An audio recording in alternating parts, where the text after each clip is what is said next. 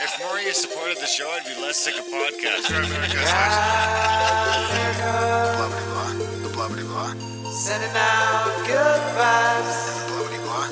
good vibes, blah blah. blah. good vibes, blah blah blah. good vibes, good vibes. 108 breaths of deep gratitude and prayers for guidance and protection. And put on a didgeridoo and shamanic drumming track. Shivers or vibrations and stuff like that.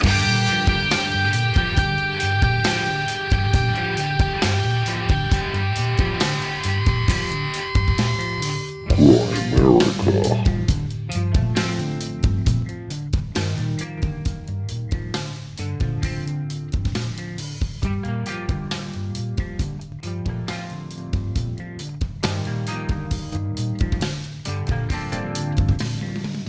guys, welcome back to the Grimerica Show. Coming at you on Monday with uh, Michael Flam, Atlantis. We're going back to Atlantis, of course, not with Randall Carlson this time, but they do seem to agree on some stuff. So we're going to go back to the Azores, poke around for Atlantis with Michael Le Flem, and uh, see what. And I'm, I'm, I might try and get this guy and Randall on the same show down the road and see. see Oh yeah, make happens. We could do some like real Atlantis roundtables, you know. We'll get yeah, Peter in the mix and just let him fucking tear him up. yeah, yeah. Peter wants to come back on too, and Enigma Seeker. yeah, and he he uh this this book of his visions of atlantis reclaiming our lost ancient legacy is is pretty cool it's it's it's because it's it's more than atlantis you know but it also includes all the detailed visions and we talk about that book um that was that was uh the dweller on two planets which was kind of like an early early sci-fi kind of star wars thing that was channeled by a young kid that seemed to correlate with some of atlantis and donnelly stuff and plato and fuck Ed, edgar cayce we get into all that it's it's really really quite fascinating It's So, yeah. one.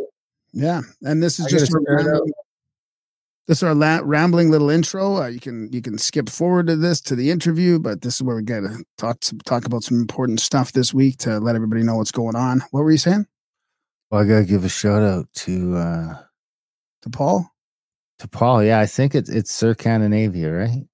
yeah, i think so Sir, Sir. Scandinavia. yeah Anyway, he helped us out with uh nice envelope full of cash, which uh, really Thanks, helped Paul. in these dire times. And I mean, over and above that, he put me and Shauna and Cassandra were up in Jasper for uh, a couple of days, stayed at his place. He was out of town and he borrowed his boat, went fishing, went for a nice boat tour. So it was a magnificent little weekend. Seen some huge elk. I mean, it really was great.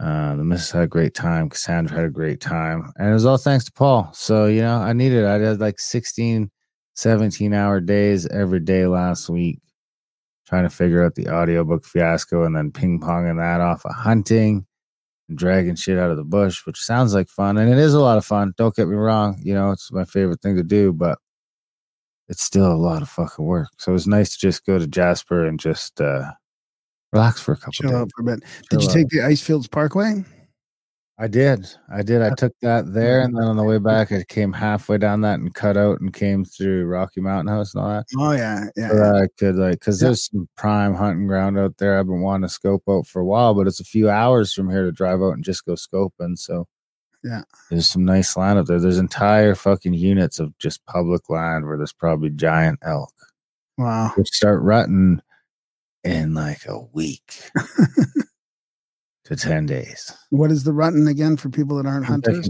call them in with my is the call, and then shoot them with my bow. they don't fall for your call do they Dude, when they're horny, that's when you get them. that's what the rutting is They're, That's what the rutting is. Those things only fuck for like a few months a year, and then they just, you know, that's it. So they get it on, and they get uh, stupid, just like us when we're horny. so yeah, shout out. Thanks, Paul. It was great. Great little trip. So, So what do you did- what did you do? oh, We were, uh, it wasn't a long weekend. It was I a don't want to regular it. weekend. I, I was trying to work on the audiobook thing while you're gone, so I was doing that mainly. And get ready to move. I mean, I'm I'm going to be moving. Lots of everything's everything is changing in life right now. So we're trying to figure out the audiobook thing. I'm moving, so I'm going through all that. Trying to sell my car. It broke down again. I don't want to go into What? that. I, no, yeah, don't. Yeah, it didn't. No, this this is the third. I know. You pay him, Marty?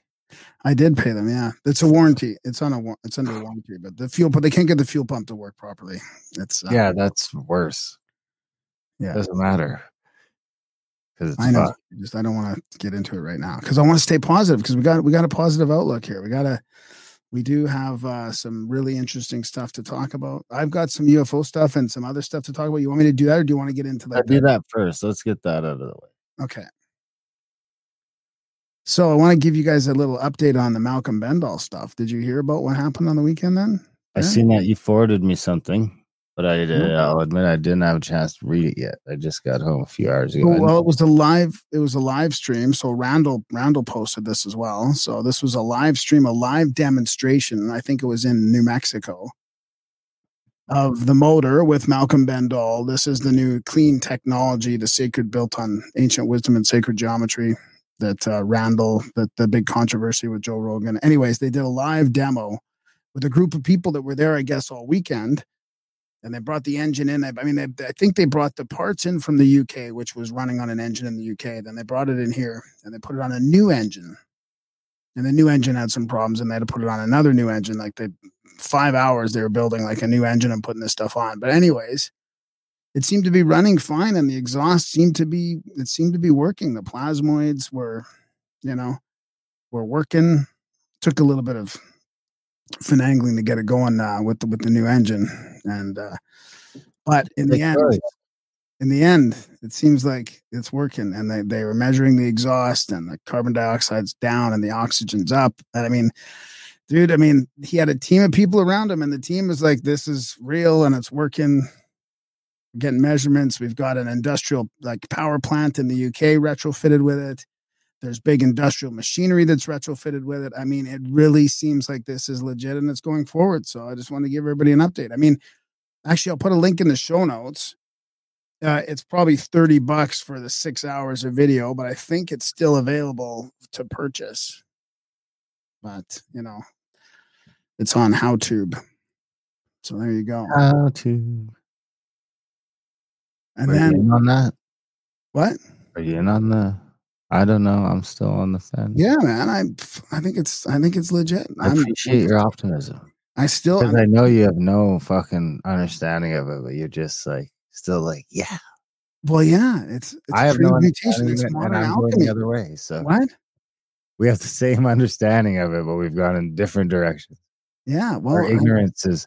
I'm I guess you're the optimist. I'd love to be. Re- I'd love to be one of the first ones driving around with a retrofitted car, a clean energy, right? Like, you know, the There you carbon. Do you think you could?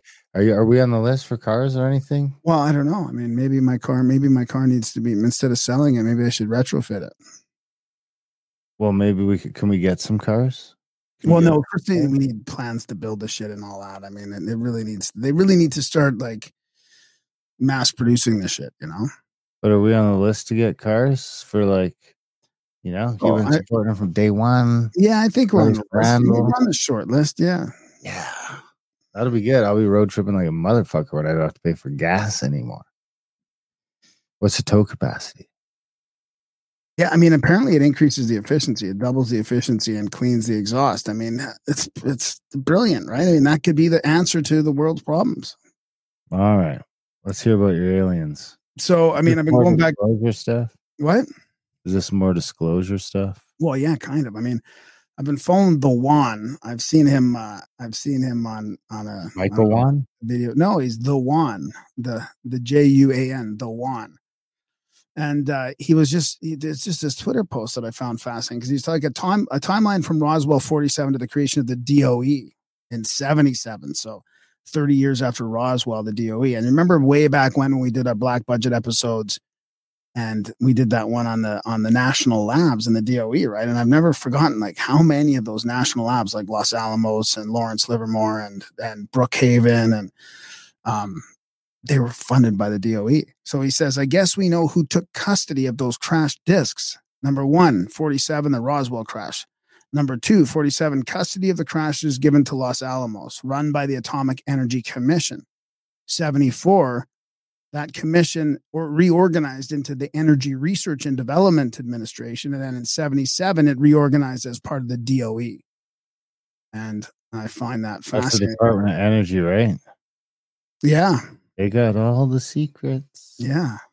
They're the ones, right? I know. I think they're the ones that kind of like semi, but but these labs. I mean, if the DOE is funding these labs, whether it's like official funding or black budget funding or whatever, and uh and they're like that's sort of semi-private uh compartmentalization of this stuff, right? I mean, that would be a way to hide the technology and bring it out into industry through these labs, right? I mean, in each person in the lab, you're signing all these guys, it's all top secret labs. They're signing NDAs and all that kind of stuff when they work there, or whatever you call that. And they uh you know, they probably work in a little area analyzing this metal, but they don't really know where it's from or what it's for. And they're not allowed to know. What? like that too. Yeah. So here's a quote. Here's a quote for you. Oh wait, wait, wait. I got the thing uh oh boy, you know, um I don't know. No, that's not it. I just want to try and get this right the first time. You know, I've been not I've been not doing great on the UFO quote. There's so many fucking quote jingles in this soundboard now. Yeah. I know that last time I did get it after the third try. Maybe it's this one. No. No. No. UFO quote. Down and There it Graham, is. going deep. It's a profound UFO quote of the week. Words to ponder and critique. I do really love this one. It's a profound UFO quote of the week. So DOE, you say this is from the one again. But it's Quote, not, profound quotes in the one. it's not his quote, but Oh, basically what happened was after we climbed back up, the DOE, Department of Energy people were there. They knew about it, UFO crash retrieval in Peru. So I don't know why we went there still to this day. But anyway, I was arrested. I had all my gear taken from me by men in black camis. They had no name tags. They were older men, probably in their late 30s and 40s. I was at the site probably 15 or 20 minutes. We were the first people on the position. Then there were other people. They had containment suits. They must have just gotten there. I have no idea who to. That's I'm, I'm not Lance, guessing these UFO ones. That's Lance Corporal Jonathan Weygandt. Like Chinese. Uh, n- no, I don't think so. Anyways, Well, guys. it's a bit of a controversy. Nobody knows if it's real or not, and people are, you you know, I know it's real. We need support. America.ca slash support. Uh, if you can, when you guys, if you're getting some value from our show here, you know, 615 episodes out there, all back catalogs for free. We try and bring you some quality entertainment. We do the Outlawed show. We have a bunch of free stuff over there, all fun stuff there. So, what we're gonna Well, and before you move on from that, I'm not going to move on from that. We just need some support. Grimerica.ca slash support. If you're getting some value from the show, that's how you send some value back our way. Some people make us jingles, like Felix makes us jingles, and Nat makes us art. And we have all these people. People used to email us all sorts of stuff just to read on the show. That's a different way to support the show. Sharing the show is a way to support the show, and ultimately sending in financial support is a way to support the show at grimerica.ca slash support whether it's a buck a month whether it's a one-time donation once whether it's five bucks a month you know it's it's it's all out there for free but it's not supposed to be free so if you are getting some value from a little podcast here grimerica.ca slash support today sign up for monthly or make a one-time donation before i do move on to how we are bringing some more value to your life to your commute, to your gym, to whatever you're listening, your work, whatever it is. What did you got? No, I just want to talk about Grimerica Outlawed too. We are putting out extra episodes over there too, and we're doing kind of like this. Uh, we're doing one out, at least one episode a week, just me and Darren shooting the shit, going over like latest episodes and stuff like that. One of them is free, one of them is uh, subscriber based. But uh, these these intros might be a tad shorter. We might not get into as much detail because we're we're spending time over there in Outlawed now as well. So we'd love to have a bunch of people migrate over to Grimerica Outlawed. It's a completely separate podcast separate feed. Yeah, and you don't have to pay for that. You can just it's free. If you just type Grimerica Outlawed into wherever you're listening to this show, it'll come up. We had it set at 33 episode back catalog. We're gonna just take that off and open it up so that for free you can get the whole back catalog for free. There's 152 free episodes over there, an hour long. Some of it's some pretty controversial stuff and uh, there's a whole system over there where you can get more of those interviews and a bunch of extra contents like the roundups. We're doing canadian politics stuff like that on the free ones that won't get us kicked off of the regular platforms. And uh, the other ones are like quack scene deaths summaries from across the board and the trans agenda stuff from uh, the angles opposite of what you hear in every place else and the stuff that is, you know, cancelable, they're still deleting our old stuff off of YouTube for talking about stuff before it was even a thing. So there's Grimerica Outlaws. Like I say, you don't have to pay it. You don't have to be paying to get it. It's just there, 152 episodes for free. And uh, if you want to support there, you can. Some people speaking, do. Speaking of getting canceled. Speaking of getting canceled, of course, we've been talking about their audiobooks which has been, you know, over the last few years, we've published 97 audiobooks on Audible. For every audiobook sold, we get 40%. Amazon gets 60%. Um, and then because I had some issues with my KDP account last year, the end of last year, which KDP is impossible to talk to. Um, it's just a robot. You're just constantly dealing with a robot.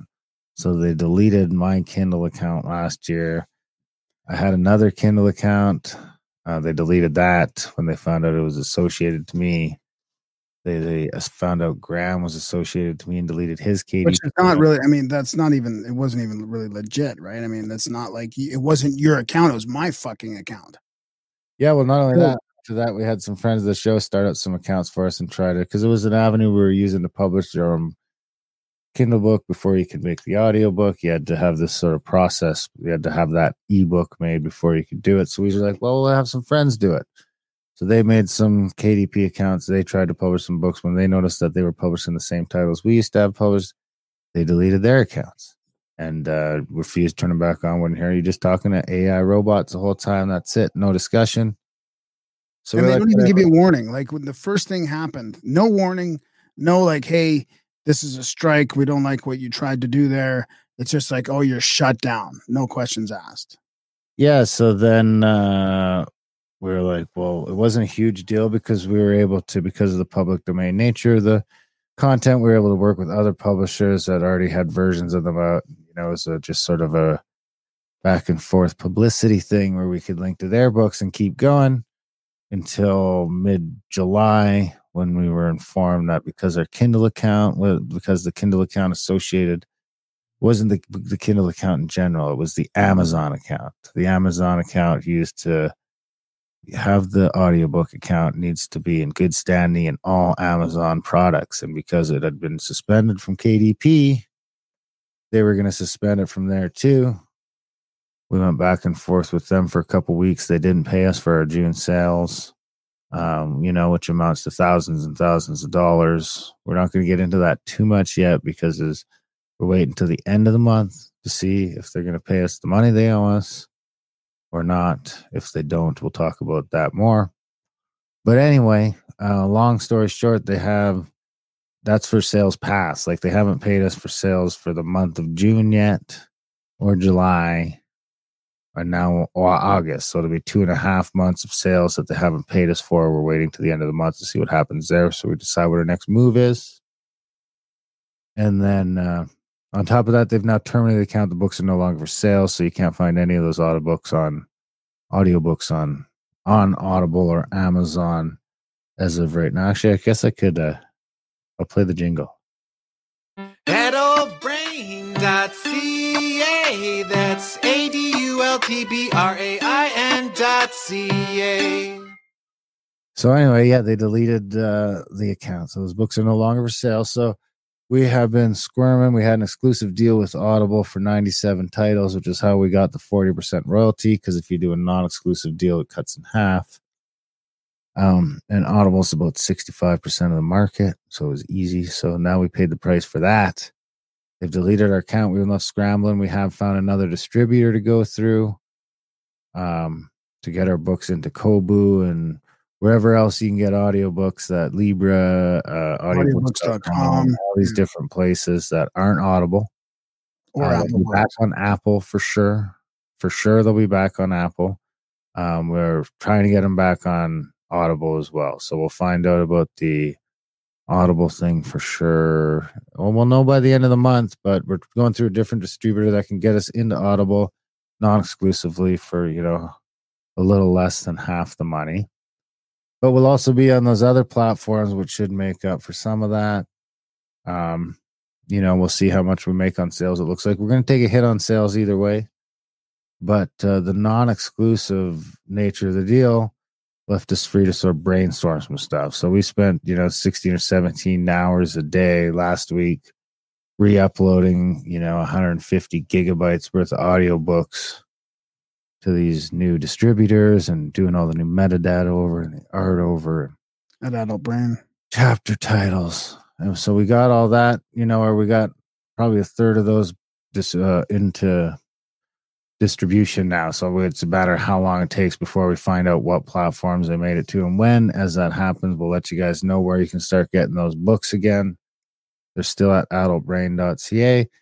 But we thought, uh, why not take some of this into our own hands now that it's uh, a non-exclusive agreement? We can do whatever we want with these audio files, um, including sell them on those other platforms. But we're podcasters, and you know it's funny because I'd heard from some people that were no good audiobook podcasts, so I kind of started poking around. I couldn't find a good audiobook podcast. So we decided we're going to make an audiobook podcast called Adult Brain Audiobooks.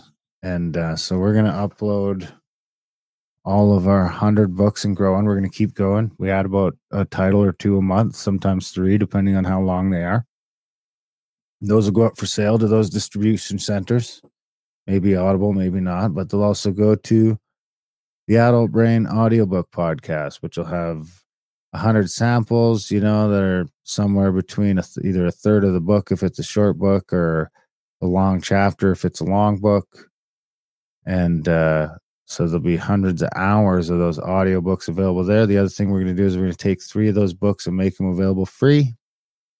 And on the first every month we're going to switch those the first week of each month we're going to switch those three books up to three different books.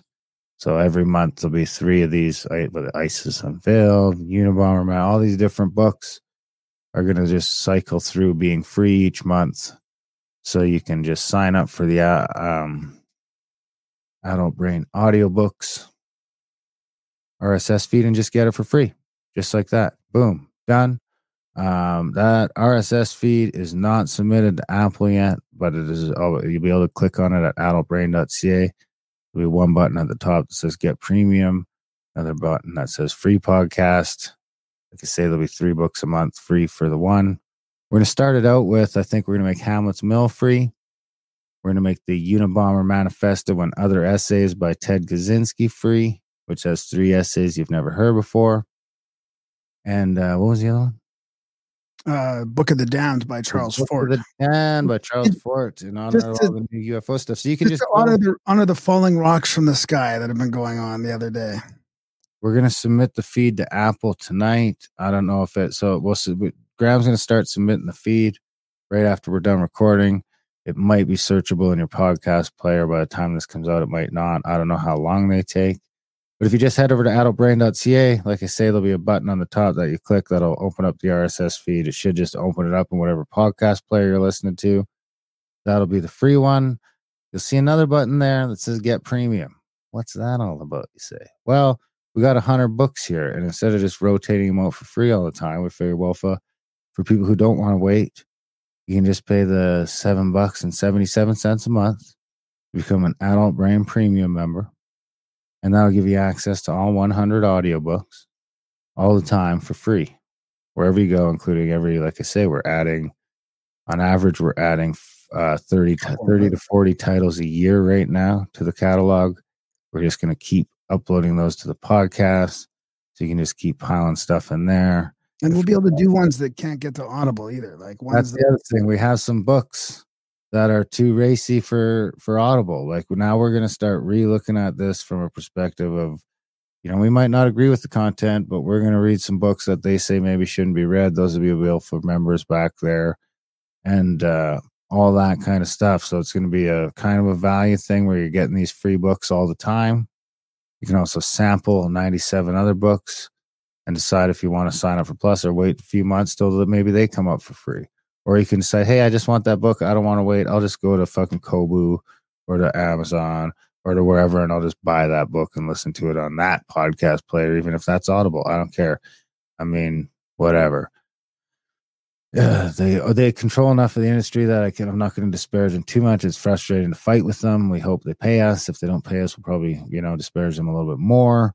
But as for now, we're hoping to still have some sort of relationship with them because it is a huge outlet. We'd like the books to be able to get there. Ultimately, though, if you guys want to get those books that we've been talking about forever for free, a bunch of them for free and free samples of all of them. I think the sample for ISIS 2 is like two and a half hours long or something like that. So you get a good chunk of the book to decide if you like it or not let me give can i give you an idea of where they're where they're also at too besides audible like the, i mean scribd well, me, yeah yeah yeah yeah do it spotify you know ubook biblioteca uh, follett hoopla overdrive oversoft wheelers three leaf i mean audiobooks.com audiobooks now bam beak binge books bogus Bocus play bookmate chirp i mean so we're thinking this is really a good thing in the end. It's it's we're we're positive. We can, we can, put all our stuff. We're going to get all our stuff out there, all these places instead of just Audible, because there is some pushback against Amazon and Audible too. I mean, I know that.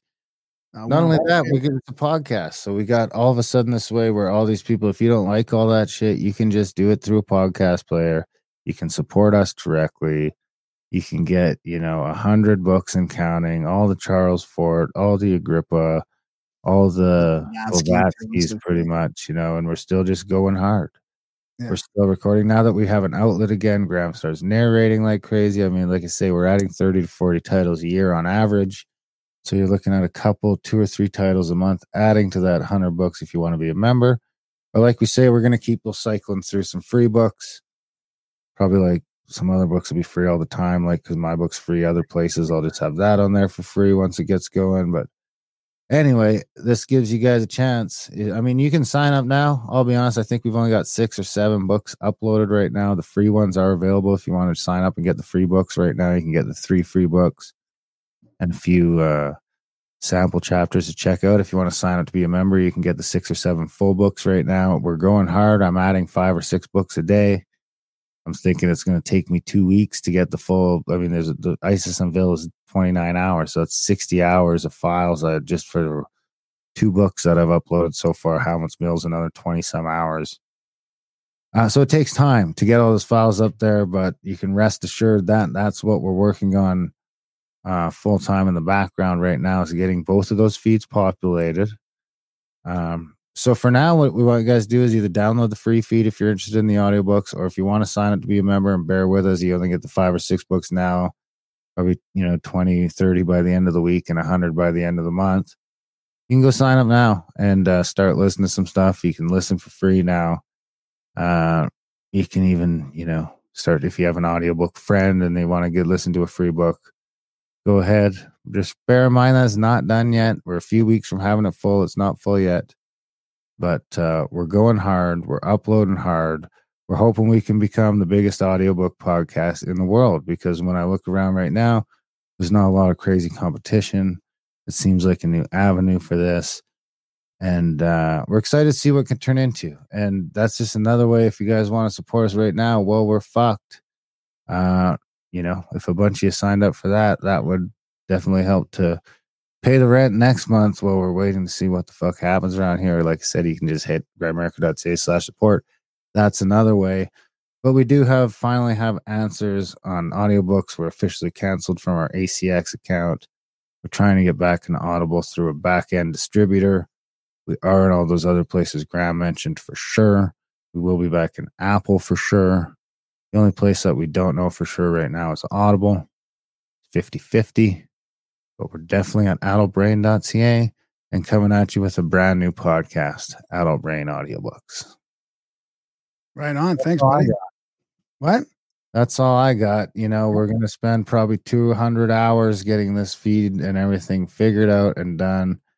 Uh, but the premium feed and the free feed are both workable right now. The website's workable, so you can go get the free one or get the other one and just watch it grow every day by a few titles. Sign up to be a member now if you want us to support us that way. And you can tell your friends about the show.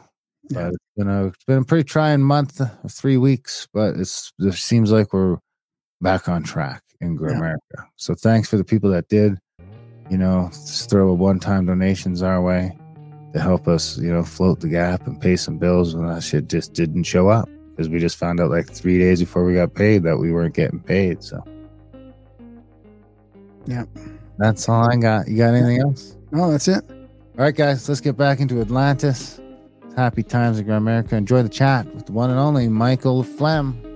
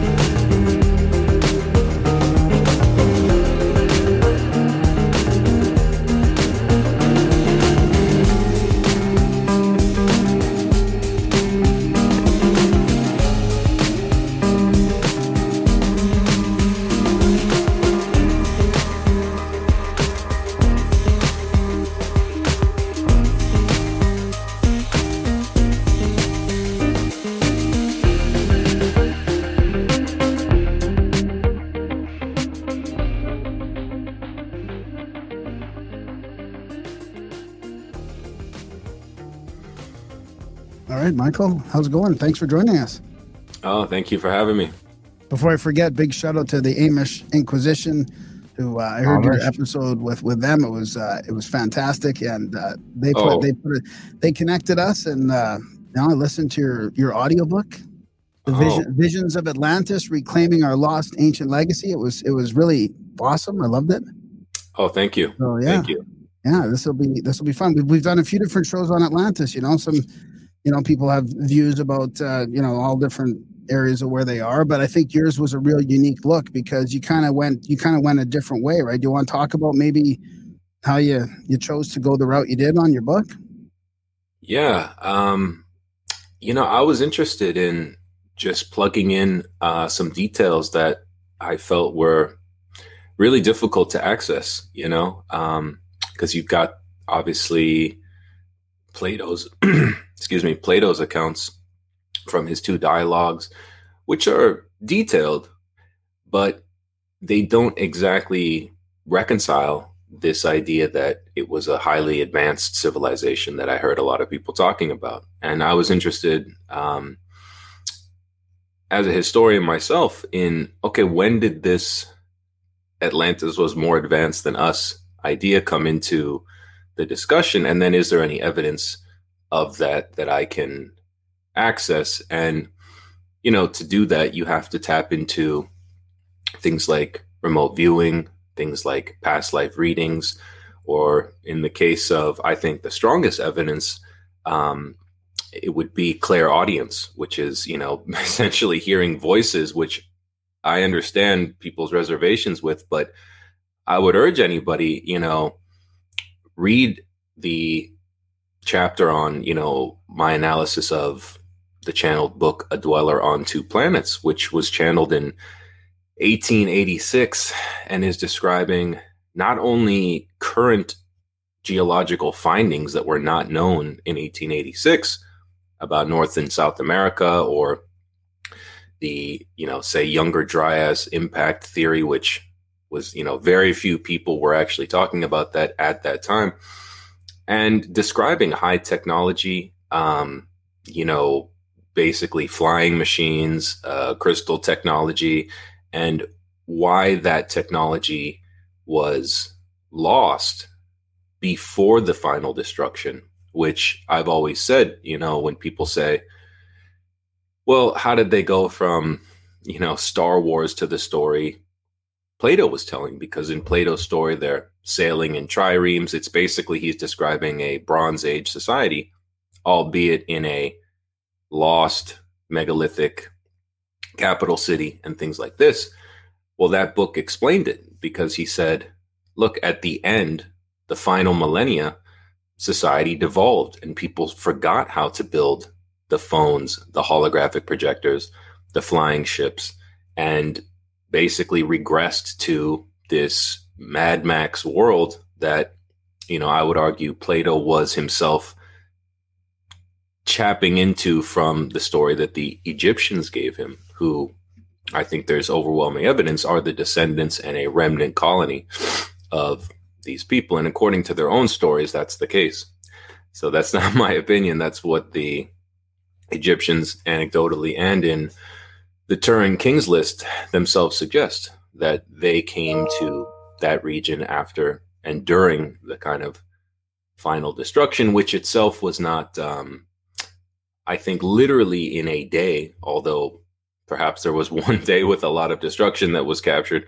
But according to my investigation, was you know took place over many centuries actually, um, and you know, I think it's important to, you know, the details really matter in this story because just from the, um, you know, the word Atlantis, I think a lot of people just think literally that there's a circular city, and if you find it, you have found the entire story. And, you know, even in Plato's account, he's not talking just about the capital city, which is circular. He's talking about a mid Atlantic island, large island, probably larger than England or around the same size, that had control over other islands and dominion over the Mediterranean and was aware of the North American continent and was a military industrial empire, according to Plato. Um, so when people say, well,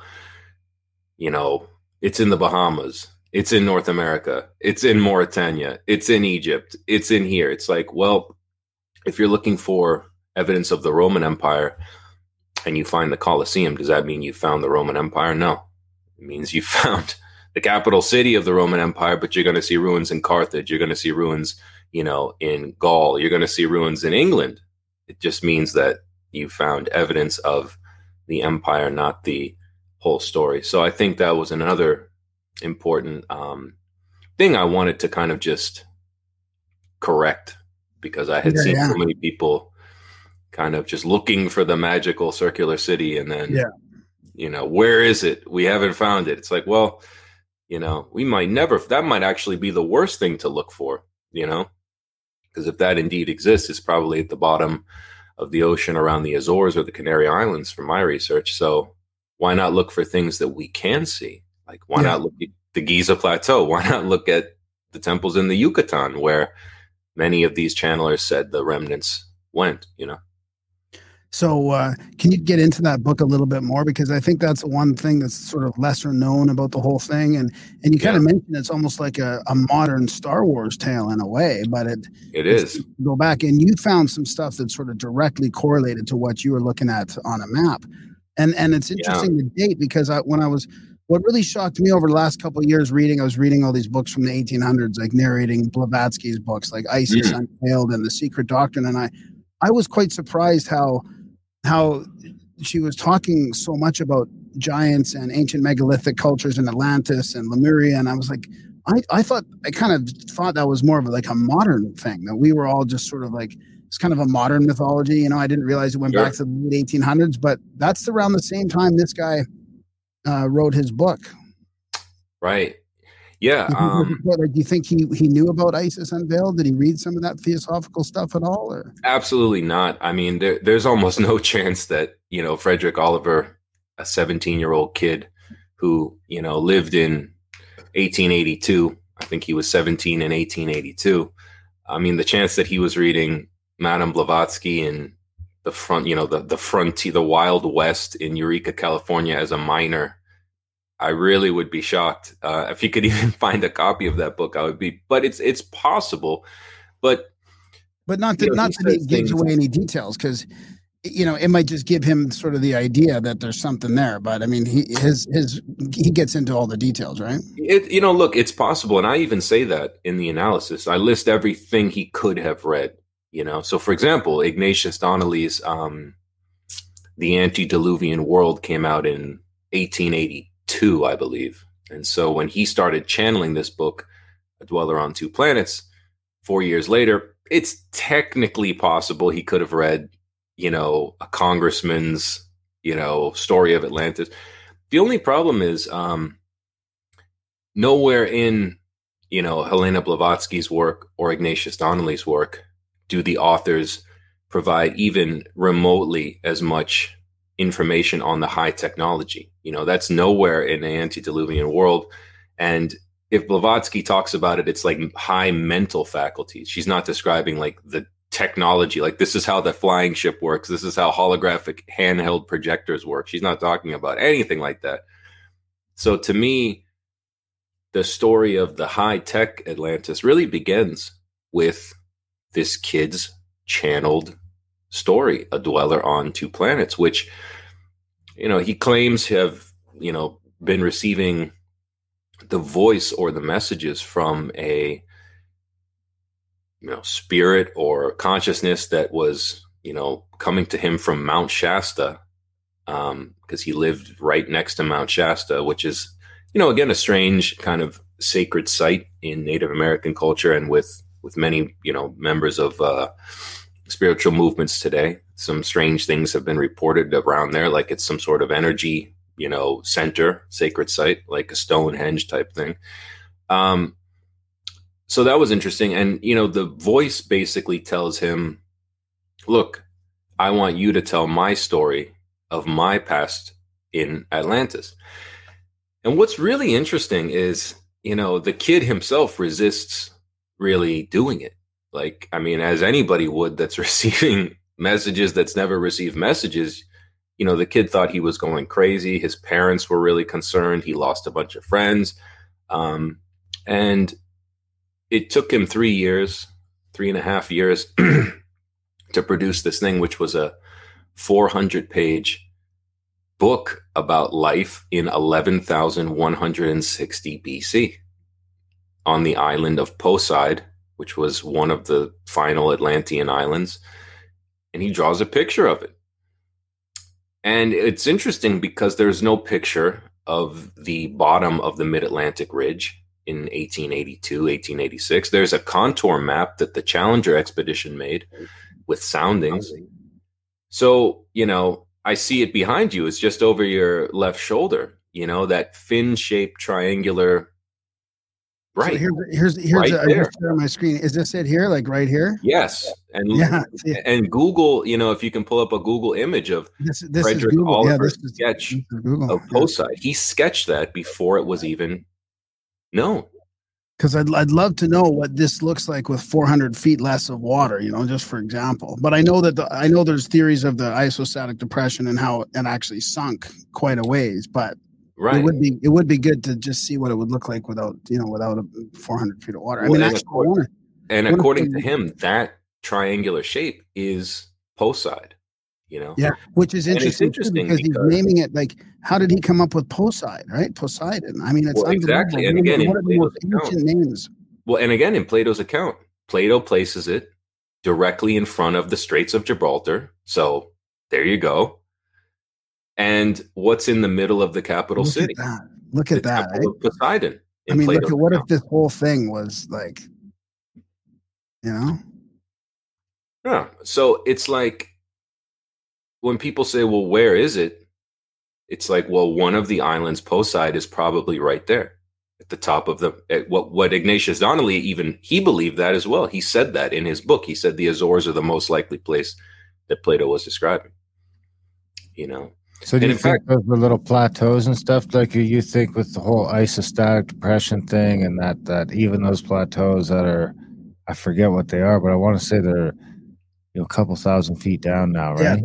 That's what I was thinking. One or two Yeah. thousand feet. Yeah. Yeah, and you know that's also where um, a giant pyramid underwater was found. You know, by Diocleciano Silva, a Portuguese fisherman, who has a picture of it on his depth finder. You know, and that account was just kind of, oh, it's he's using faulty equipment, and it's like, well, no, he's not. Um, I actually tried to get in contact with him and had a friend on the Azores who went and tracked him down and confirmed that no, it's not fake. He really did, you know, have this.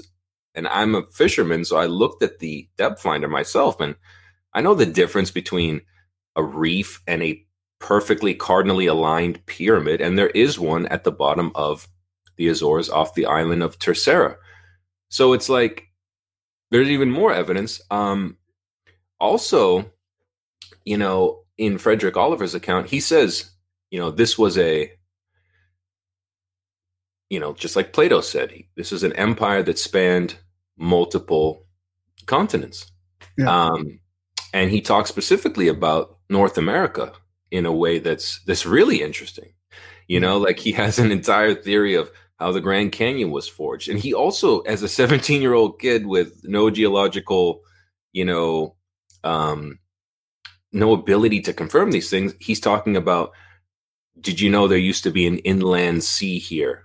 We used to call it Lake Mitty, you know, in in in Arizona, and it's this incredibly detailed account, and it's like, well, that's true, you know, and and on and on and on. All these things he talked about, um, you know, talking about well, we're flying now in our fly in our cigar shaped aluminum flying craft that can go underwater and in the air, and we're stopping at the mines, the copper mines in Lake Superior. Wow. And it's yeah. like- let's, let's get. I want to just show show everybody this before we move off the Mm. ridge because uh, and I want the mines is is fast. The, the other fascinating part about it. But Yeah. you you referenced your thing on the on your website here, Visions of Atlantis. Like this map really shows a lot. I mean, it's unbelievable. This. How did you? Where did you get this map from? And look at how massive that whole Mid Atlantic Ridge is. Without was this just without water or? Well, I mean, that's the thing. It's it's always speculation, and it's always you know opposing theories of how much of that was above water. I think certainly, at least in the fifties, from my research, with the people that created that map, like Maurice Ewing, um, I think that's where I got it from, who was one of the first to actually map the bottom of the Mid Atlantic Ridge with um, Marie Tharp in the fifties and sixties you know, they actually were really surprised because they said, you know, there's certain aspects of this that don't make sense. Like when they did a deep sea sounding and they found, um, you know, freshwater diatoms and stuff in the middle of the Atlantic Ocean. They're like, this isn't a deposit from a glacier. This actually was above sea level at certain points in the northern part of the Mid Atlantic Ridge 12,000 years ago. And it's like, well, that puts us back to the same time Plato was talking about the Younger Dryas, you know, extinction event, if you want to call it that, or, you know, just the end of the last ice age when the entire contours of the northern hemisphere, probably the world, were were fundamentally changed. And so it's interesting because Plato, writing in 360 BC, somehow guessed when people say this is fake, he somehow guessed from the Egyptians who told Solon the story that the ice age ended around 9600 BC, which is exactly when he blazes the final destruction of Atlantis. So, how did he know that in 360 BC? That was not known in 360 BC. You know, how did the Egyptian priests know that a comet hit the earth? It's what he tells Plato in the story. He's like, You have a myth of Phaeton. It's not a myth, though. It actually signifies when celestial bodies descend on earth and burn everything up. You know, I mean, they're talking about things that only in, you know, fairly recent times, um, were really discussed. You know, the comet impact theory in my investigation was actually proposed in the Enlightenment by one of Voltaire's friends, um, Gian Rinaldo Carli, in the 17 mid 1700s. Actually, said, "I think a comet hit the Earth and ended the last, you know, uh, civilization that existed here." And he cited Plato in the 1750s, and then other people ran with that until you've got things like, you know, James Kennett, who found the nano diamond deposits, and Graham Hancock talks about that, and you know, it seems like a comet definitely did hit the Earth um, around that time. You know, well, and there sure is a lot of mains. There's a lot of mainstream acceptance around, you know, us in Canada being under a mile or two of ice, right? Know, only twelve thousand years ago or whatever, and the yeah. megafauna, the all the megafauna extinctions. I mean, exactly. Know, Randall, Randall Carlson. We do tours with Randall Carlson around the scablands of Washington. We have one coming up in Montana on Montana oh, wow. and uh, September 19th, where he takes us around all the all wow. the landscape going over like what happened in that flood, you know? Yeah. Kinda, you know, there's a, there's a lot of it that's similar to the mainstream, but there's a couple main things that are different. You know, that he doesn't think it all came out of the Lake Missoula. He thinks it came down from Canada. Yeah, and I remember um, reading some of the things he wrote about that and you know his pictures are really compelling because it's like it does look like a bunch of debris and ice flows just gouged out that area like a huge claw coming from it makes perfect sense you know? And you know if the comet let's say hit the actual ice sheet well then that's why we don't have an impact crater you know?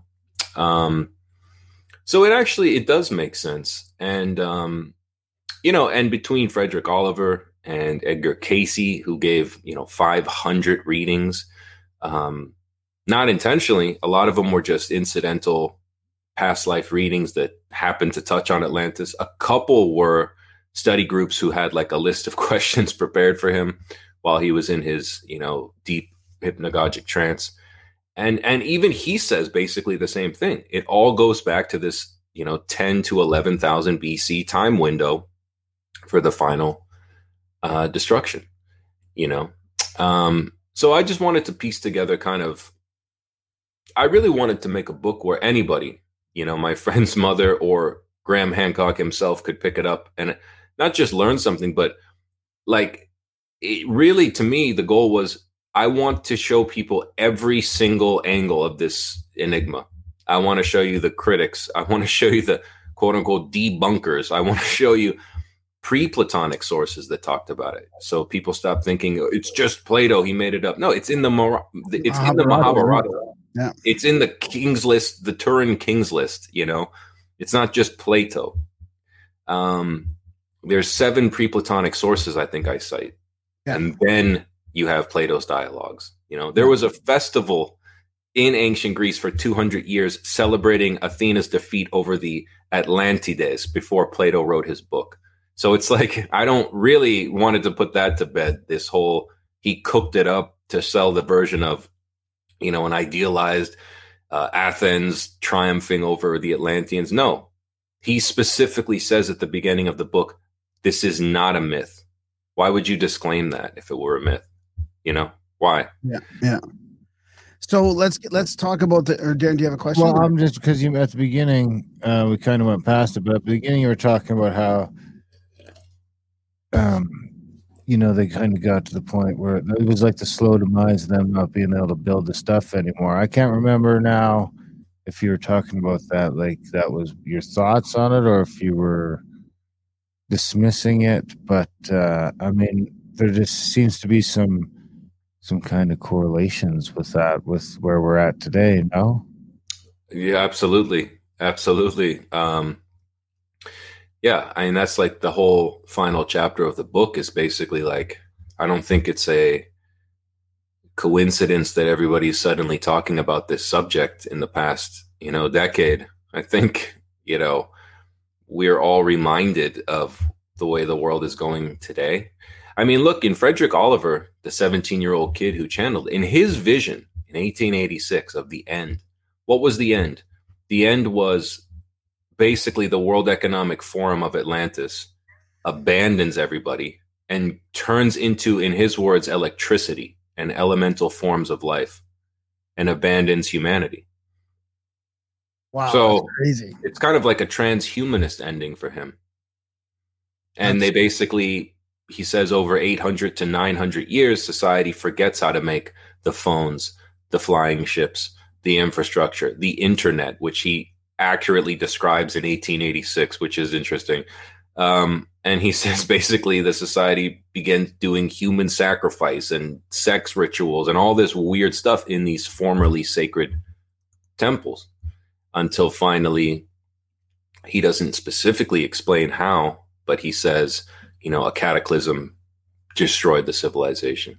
And, you know, the group of people that, you know, used to hold up the world, which is interesting because that's what Atlas, the Greek god, does. And that's also what the Aztec god Atlanteotl halfway across the world they have the same god holding up the heavens in the aztec myths and in the greek myths which is in, supposed to be impossible since you know columbus discovered the new world um, but he says that symbolically atlantis held the world aloft in the arts and sciences you know until it was eventually this debaucherous mad max world that was just trying to survive at the end. And I think that's the civilization that the part of the civilization that Plato was describing was the final centuries, you know, of this Would- culture that over many different iterations and governments and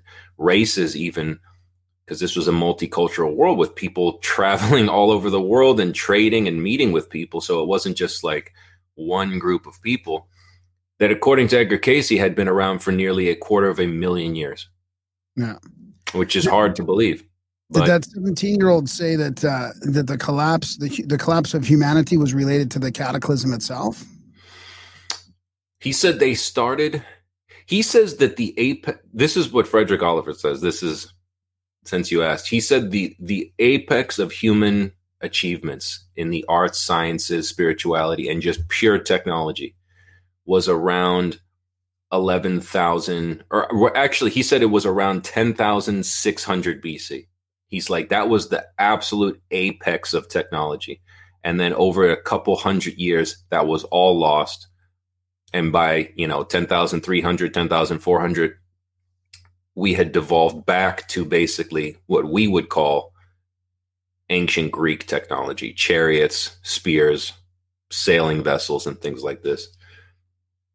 Because So, people you know how you hear, you know how you hear sometimes people saying that it was them, like it was the the devolution of the humanity that caused the cataclysm. You know, like they brought their Uh. own destruction. Like, but I almost hear like you're saying it's it's almost a coincidence in a way that uh, after they Well, kind of is it a coincidence? I mean, I don't know. Like Edgar Cayce said, there were three destructions. The first in 50,722 BC, the second in 28,000 BC, and both of those were human caused by a misapplication of technology involving oh, that's what in- that's what I'm thinking of. Probably. yeah, in, in the first two cases, according to Edgar Cayce, the first was a basically some sort of well, he was writing in 1932, so he's you know got only so many words he can use, but he basically describes like uh, he calls it a stratospheric weapon that was used to try to start limited volcanic eruptions. That was its intent was to use this stratospheric weapon to trigger limited volcanic reactions to stop the spread of the megafauna that had been overrunning the earth. That's what Edgar Cayce said. Wow. And it went wrong and it actually destroyed the large continent of Atlantis, which he claimed went from the Gulf of Mexico. Basically, the whole top chart of that map I showed you used to be the continent of Atlantis, say in 55,000 BC, which is why you find like a sunken city off the coast of Cuba or the Bimini Road, perhaps, and then also things all the way on the other side, because according to Edgar Cayce, it was first a huge continent. And then that broke into five islands. And then the second destruction, almost 22,000 years later, which again is like an impossibly, who knows what happened in those intervening years? How many different leaders and cultures? And it's anybody's guess. I'm just telling you what he said. The second destruction would have been caused, according to Edgar Cayce, by the crystal, the power plant powering this civilization, being overtuned. That destroyed a couple islands, and then there were just three, which he named Og, Arion, and Poseid, independent of Frederick Oliver, who he had never read. So you got two people calling the final island Poseid. You got Plato describing the statue of Poseidon with the Nereids in the center of the capital city. So I think they're all just talking about Poseid at the end. And so that's why the Cayce readings became important because you see the evolution of this continent that over 50, 40,000 years shrinks into this triangular fin shaped, you know, one of three islands that's that's remaining. So it's an interesting story because um, what I wanted to do was show, like, okay, Edgar Cayce says there was a megafaunal extinction at 50,000 BC. Was there? Well, yeah, believe it or not, according to the Journal of Quaternary Sciences, there was an unknown megafaunal extinction at 50,000 BC. Now, is that proof? No. Is it evidence? Absolutely.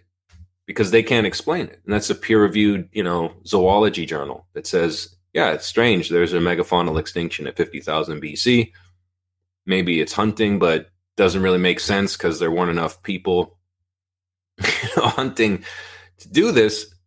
But that's what the fossil record shows. So, um, or you know, like when Frederick Oliver says, uh, "We're now in our flying aluminum cigar-shaped craft, flying to our copper mines in Lake Superior, where we get our you know copper."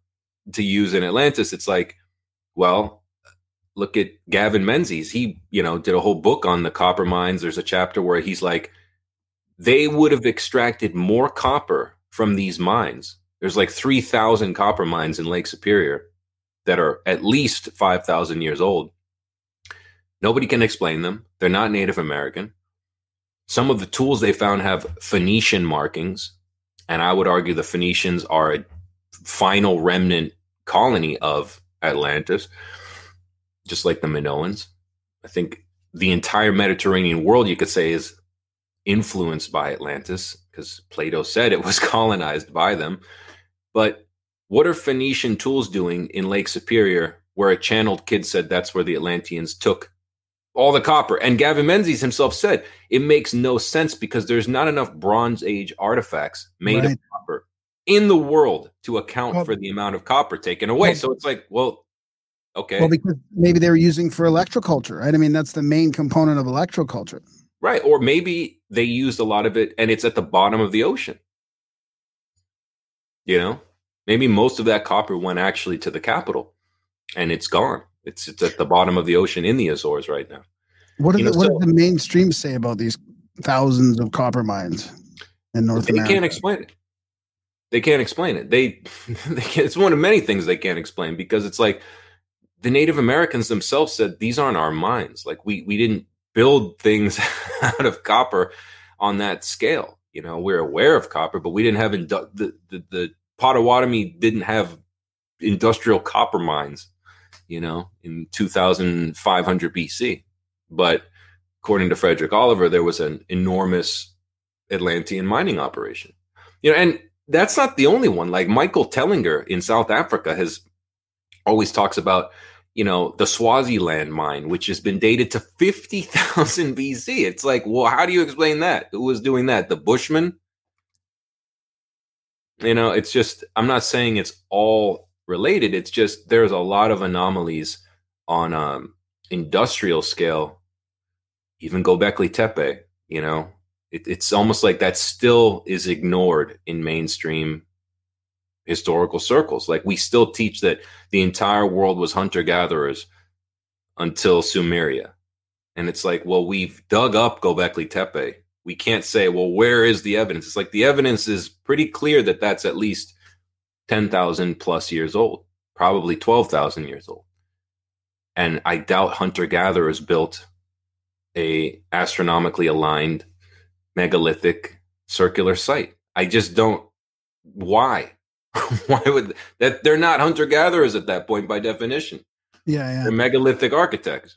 Do you think that? So does the does the Giza Plateau fit in with uh, like the the previous dates of of Atlantis? And and is there Yeah. other megalithic? Like, do you think there's stuff all over the world then that would fit in with that timeline? If you really just to speculate, even it all makes sense. You don't even have to speculate. You know, Robert Bauval, um, I think, pretty conclusively determined that Giza Plateau, the three pyramids, are aligned to the constellation Orion as it would have appeared in the sky around 10,450 BC. Okay, there's that date again. Edgar Cayce said the Great Pyramid was started in 10,490 and finished in 10,390. He said that 50 years before Robert Bauval did the computer work to determine that. How did he know that? The Egyptians talk about that themselves, you know, that there was this age of demigods and gods that ended around 9,850 BC. It's like it all actually points to this window of 11,000 to 10,000 BC. Um, you know, Freddie Silva has made the case that, you know, from his research that the Maya, you know, it's commonly believed that they're only a couple thousand years old, but it's like in the Chilam Balam, they talk about, no, actually, we come from, you know, far, far away, and uh, the ocean swallowed up all of our knowledge. And actually, we've been here for, you know, 9,000 years. And it's like, what does Edgar Cayce say? An un- uneducated man who only read the Bible and the newspaper. He says the survivors of Atlantis went to the Yucatan, which is where the Maya are, the Giza Plateau, and the Pyrenees Mountains, where the Basque language, which is related to the Yucatec and Nahua language halfway across the world in the Mayan culture, it's like, where does that link come from? well, and the Basque, the Rh negative blood types of the Basque. I mean, there's a lot of interesting, like Yeah. weird anomalies with the Basque peoples, right? Yeah, there are, and you know, even the Center for Basque Studies that I, you know, contacted and uh, cited in the book, they say, look, we there's no explanation. The center that studies the Basque people, there's no explanation for the Basque language or the origin. And they said jokingly, some people think they're the descendants of Atlantis. and I said, yeah, some people do because there's really no better explanation. Um, and again, I always ask people, why is that so?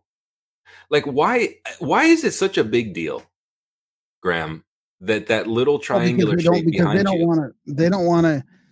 Because they don't want us. Because it, it, it. Um. Honestly, I think there's. It's almost like a cover up, and I mean, whether it's intentional or not, they just don't want us thinking big about our past and that that that that we were more advanced than we were. Like they need us to feel like we're the most advanced sort of society. Sure. You know, we we we haven't had these big collapses before. It's you know. I mean, look at how how they attacked Hancock with his with his Netflix show. Oh I mean, my God. Like they, they really they really just don't want us looking into our past and to me No. it says they they there's there's certain i think elites that know they know about all this they know about They have it to. they know There's about no all that. way that they don't know, and then there's no way that the Vatican is not aware. I mean, in fact, when you know in the in the Renaissance, when um, Athanasius Kircher, you know, a Jesuit uh, priest and researcher, very interesting. He's kind of like a Jesuit Graham Hancock of the you know Renaissance, like an actual Renaissance man, literally. But you know, he went to the Vatican Library, and that's where he produced really what is allegedly the only map of Atlantis. And I find it interesting that it was in the Vatican Library, you know, which probably, you know, stole a bunch of things from the Library of Alexandria in the Second Destruction because it's an Egyptian map. And he says that he copied it from the archives. And again, it shows a large island, probably the second iteration before it broke into three, I would argue. Um, but even it, a map from the first century AD, according to him, shows that triangular shape at the top corner of the map. And it's like, I keep seeing it, I keep seeing it, I keep seeing it. And then when I saw the sketch in the Dweller on Two Planets, I mean, I almost fell out of my chair. I was like, that's it. That's Poseid. That's where the pyramid was. That's where the highest point in one of the biggest mountains in the world, Mount Pico, is in the Azores. And in The Dweller on Two Planets, he starts the book with this journey up what he calls Pitach Rock, which is this enormous snow capped volcano. And what is Mount Pico? It's a snow capped volcano, exactly where he says it was on this map that he drew in a clairvoyant state in a cabin in 1882 in a mining town. I mean, it's Yeah. like, how did that he know all big this? effect. That had a pretty big effect on you, right? When you when you found Yeah. out. I mean, it was that was when I knew this was real because I'm like, of all the evidence, that that sketch is so compelling, you know. And I really looked, and I always tell people like, if you find, um, you know, evidence that there was an actual contour map of the bottom of the Mid Atlantic in 1882, please send it to me because the only one I could find was the map that the Challenger expedition, you know, plotted with depth soundings. But it's just like a a colored area. There's no contour lines. And it's like when you put his sketch of the triangle over the map from a satellite, it's exactly it fits 100% match. And it's like that's impossible. That's impossible. There's no way he could have guessed that to that degree of accuracy. So it leads me to believe that probably is where you know Poseid was, and it makes sense because that's where Plato said it was. Did So- did he say anything about the pyramids specifically, or and did and did uh, did Cayce say anything about what the pyramids were used for? Yeah, Cayce said that um, basically they were, well, basically what people on the alternative side believe they are now. You know, power centers, centers of initiation, Initiation. Um, yeah. storehouses at some points for certain things. Frederick Oliver, um, for him, uh, he talks about this pyramid in Atlantis, which he says was very similar to the Great Pyramid of Giza, and um, you know it contained this thing called the uh, maxed, or I'm sorry, the Maxin flame, which he said was a basically this occult light that had always been there that was brought by an occult light bringer. Again in the past this is his story but that the um the the science involving that was basically it was a large spade shaped flame over a quartz block and it never went out and if you ever touched it lamps. Yeah. Right. And if you touched it, you would be instantly killed. And that they used to cremate people through it because it wasn't a flame, it was an actual, he called it a, a f- interdimensional focal point. And he said that it was the basically like in his science, which he explains in like 25 pages, the science of Atlantis, which sounds like something Tesla wrote or something is unbelievable. But he said that in the center of that pyramid was this sacred light that they built the pyramid around a smaller temple that they had for thousands of years because it was the foundational light of Atlantis. That's fascinating. Yeah. Huh. It's strange. It's strange. Um, but yeah, I, I thought it was interesting because um, you know, so many different people from totally unrelated walks of life, you know, parts of the country, other countries, who, you know, I mean, why is the Mahabharata talking about the Isle of Atala that sank into the Western Ocean after a 10 year war around 10,000 BC, you know, and things like it's like these are hundreds of years before Plato, you know. Yeah. So I think really I I- that that whole Plato made it up knee jerk reaction.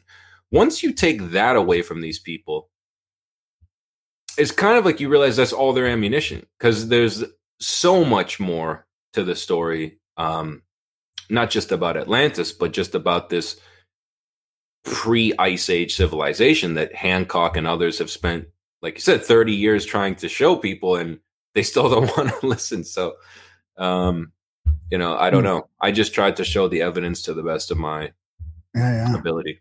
Darren, do you got any questions at all? Well, you must have. Uh, how familiar are you with Randall's work, Randall Carlson? Graham Hancock, yeah, I've I've read Yeah. most of his books. Yeah, Randall needs to get his fucking book written. He really does. I mean, because I mean, I guess the thing I have the biggest trouble with is it's just so far down there. It's it really relies on that, on something, right? On uh, isostatic depression, or I don't know what else. Maybe the expanding Earth. I mean, that could do it too. I'm not sure how, but uh, I guess if an Earth was expanding, it could do that by ripping some of that upper t- ground down too, right?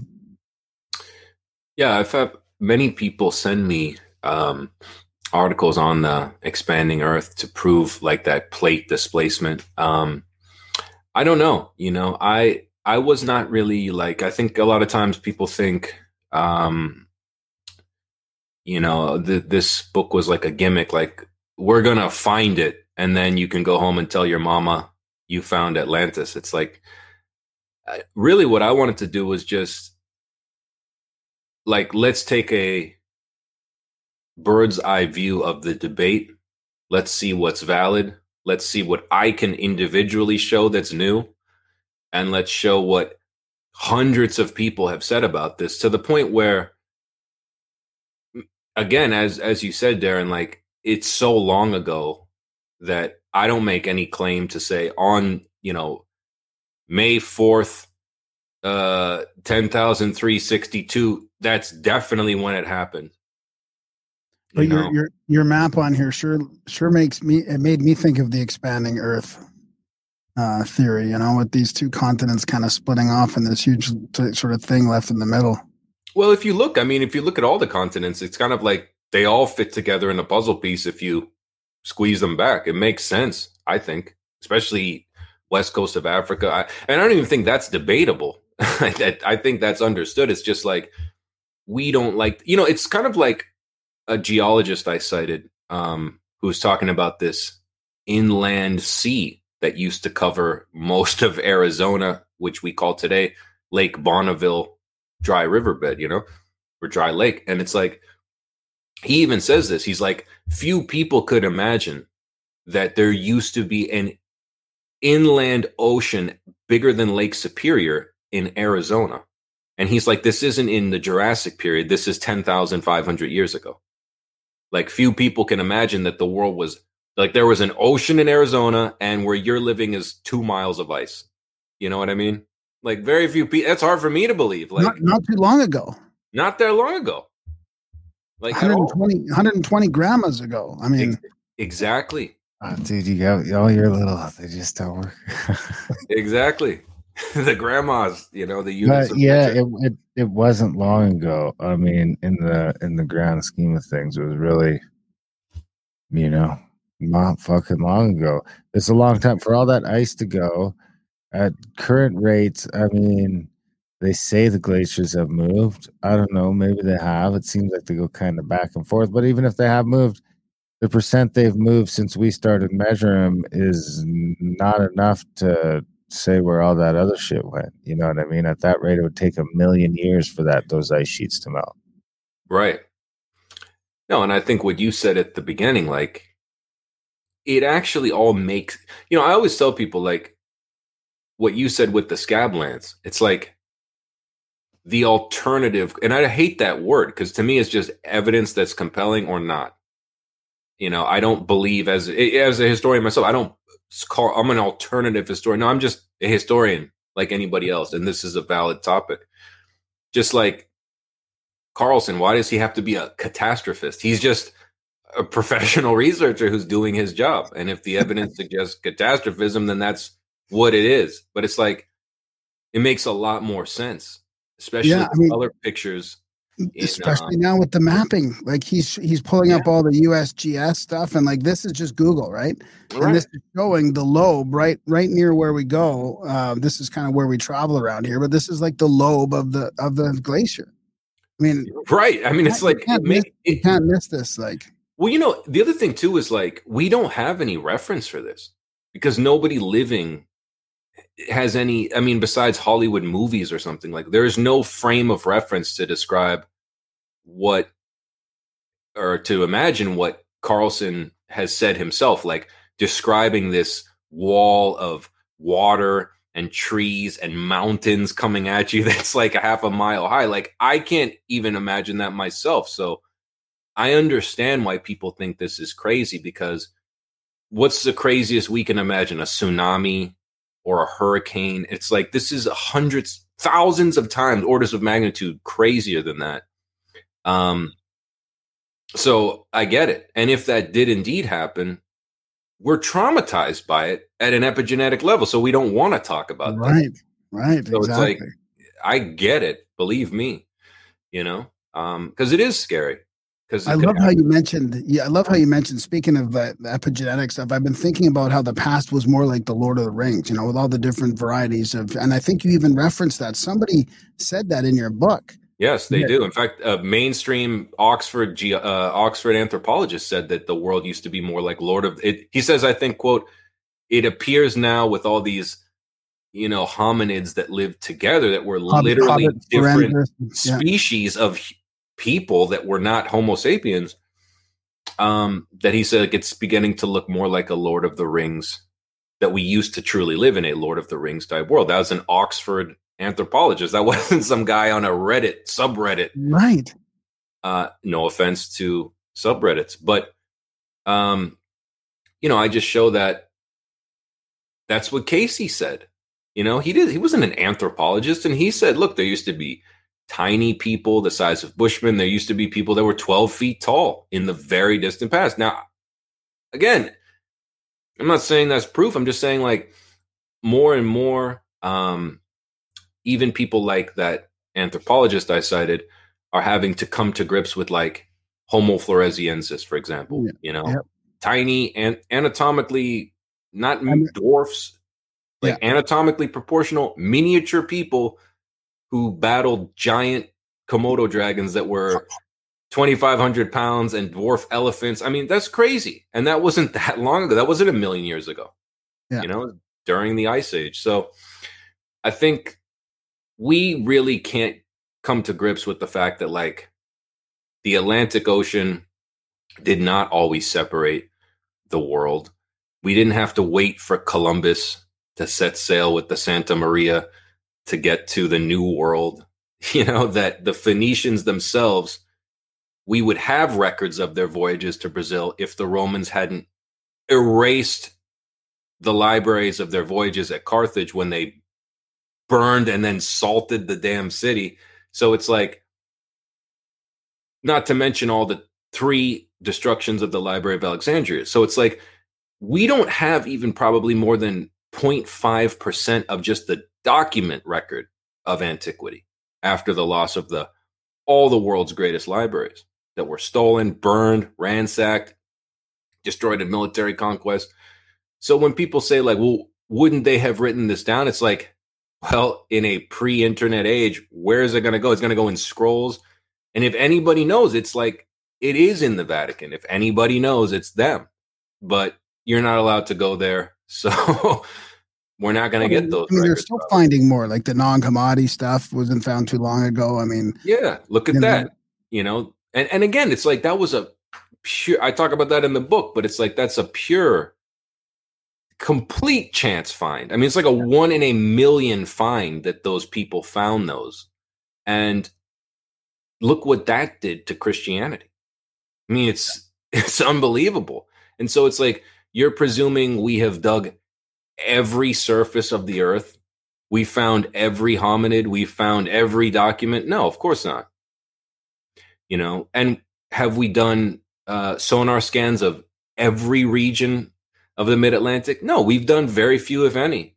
You know, so I think it's like the search has just begun. Yeah. Really, maybe it's not Yeah. even something in my own lifetime that will be conclusively proven because I think it at some level it's like there is enough evidence as Hancock has shown over and over or Carlson or Robert Bauval or all the people that came before me 30 years ago I think circumstantially proved that this global connected advanced civilization did indeed exist. It's just now you're fighting, like you said, the pushback of these debunker weirdos, these Yeah. Michael Shermers, these, to me, charlatans. They're not intellectually honest people. They're ideologues, Yeah. you know, um, that don't even engage with the information that's new, you know, or they call you a racist or this or that. And it's like, it's just kind of silly to me that Yeah. you even have to engage with these people. I think I think there's a wild card. I think giants might be uh, some some evidence might come forward that can't be denied about giants. I think that might be something that that sort of uh, uh, pro- projects us faster through all this. I mean, there's that would be so much- interesting. there's so That would much be interesting.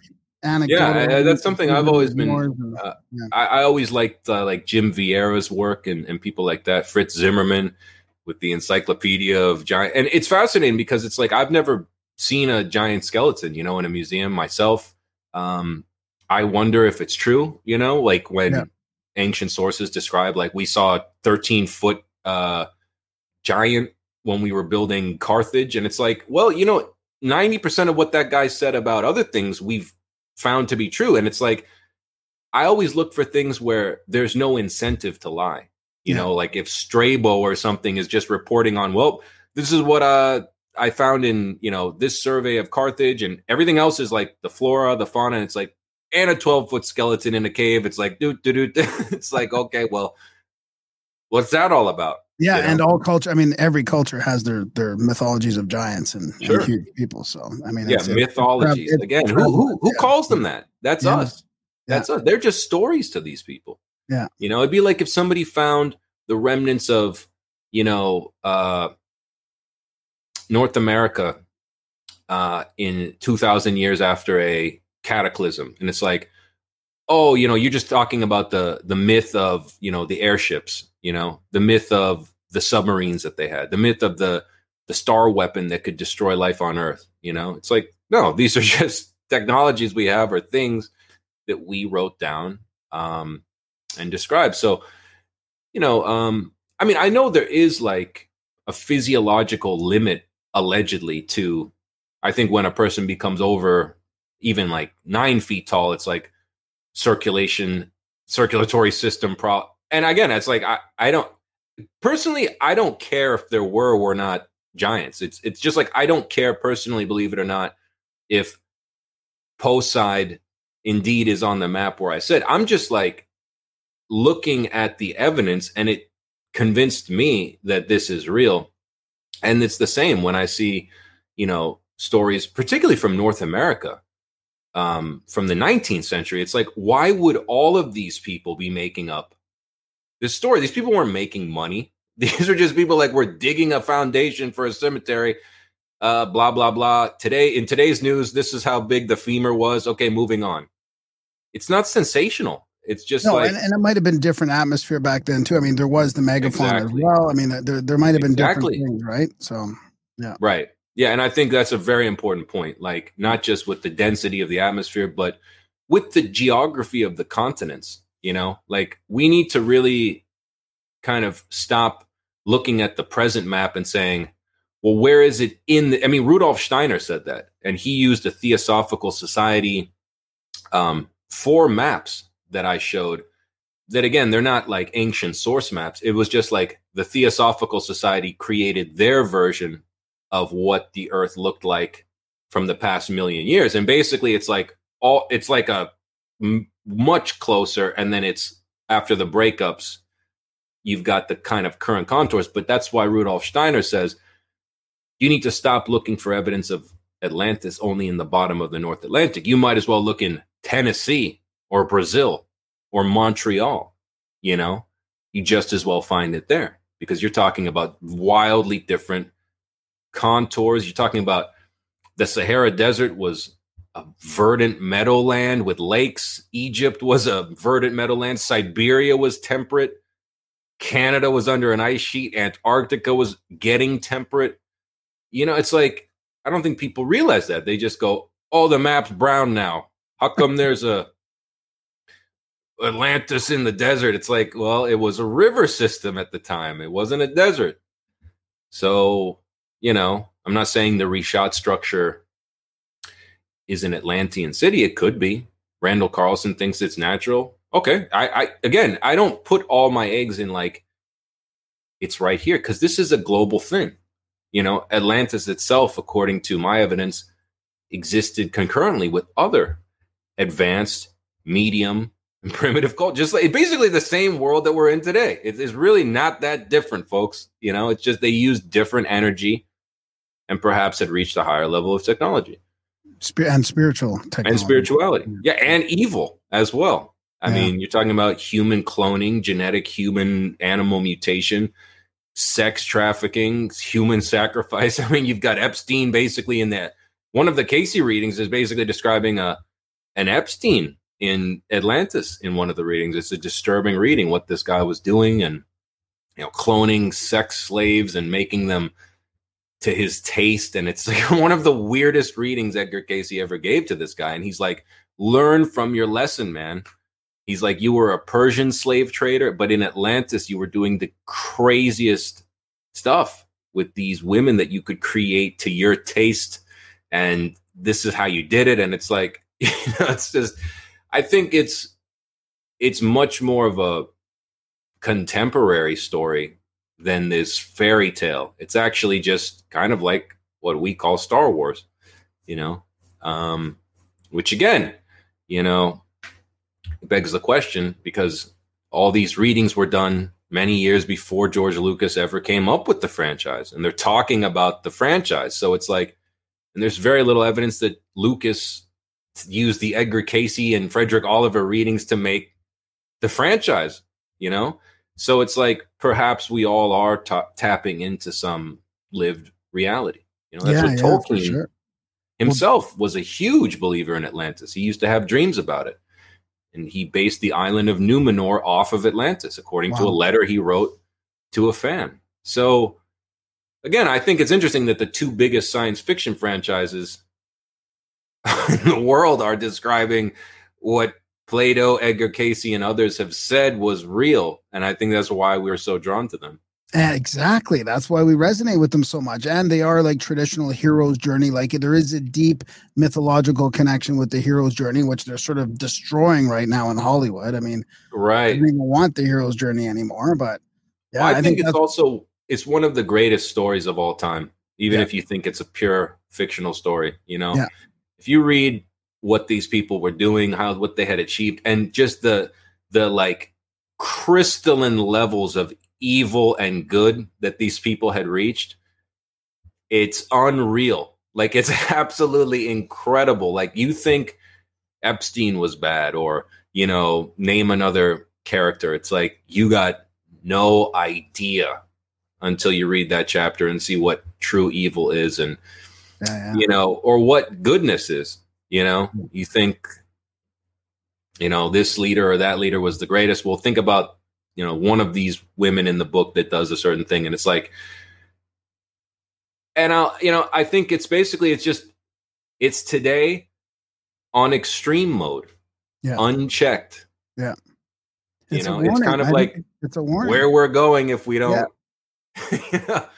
i don't know so but um yeah any any final questions i got well, about no, we uh, should. Yeah, we, we know you got to bounce. So uh, maybe just uh, how, where we can find your work and stuff. I'll put links in the show notes. But uh, yeah, just Oh. say, say where we can find it all. yeah sure you can find it on um on amazon and um you can buy it from uh, barnes and noble as well and in english or spanish actually just finished the spanish edition came out um yeah and you, you can check out? You can check out uh, if you want to contact me or look at any of the maps or actually i have uh links to a dweller on two planets if you want to read it it's a it's a common uh, uh public, Public domain, domain, book yeah so you can read it on my website at michaelleflem.com Awesome. Perfect. Do you have any social media or anything like that where people can stalk you? yeah uh, just uh, linkedin and uh facebook yeah yeah All right. Right on, two things Michael, an not on. An hour has flown by. yeah. Thanks, buddy. Yes. This is great. Yeah, this has been great. Oh, we know you got a class right away, but uh, we'll have to do this again down the road, and maybe we can get you and Randall on together. No, I really appreciate it, guys. And um, yeah, I'd love to come back and, and thank you so much for having me. I had a great time. Thanks, Have a good class. Yeah. Okay.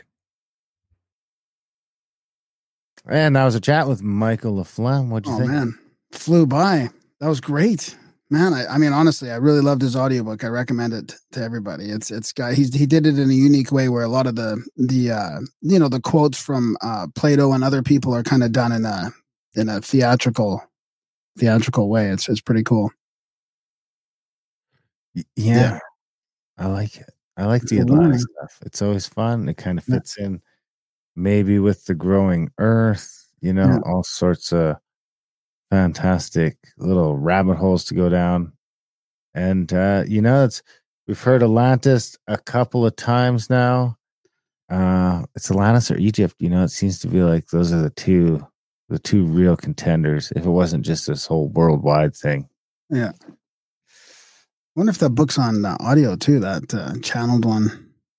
Channel, Yeah, we should add that to the list. The list. What list? Big thanks to Michael for coming on the show. Big thanks to you guys for listening. Even bigger thanks if you're a supporter, as we've been sort of harping for the last few weeks. Uh, it's never been more important to support with the audiobook hiatus. We find ourselves with our pants down. Uh, grimerica.ca slash support, guys. If you can, when you can. Grimerica.ca for everything else we're up to. There's only a few spots left for Montana a few spots left for that uh, great Canadian adventure coming up in November, uh, 9th to 12th. Of course, you can get into Canada without shots now. So if you want to come check that out, all that stuff's over at contact at thecabin.com. And then we love you guys. Thanks for listening, and we will see you next week. Thanks for tuning in to the live show, guys. We'll be back next week. Thanks for the super chats, Peter Yeah, thanks. and PC. Thanks, Peter. Uh, and uh, Levi did hit us up on support page. So, yeah, thanks. We will uh, see you motherfuckers later.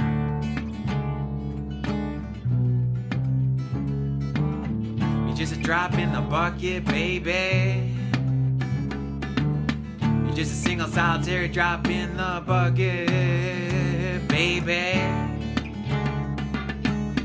You're just a drop in the bucket, baby. You're just a single solitary drop in the bucket, baby. Baby. Baby.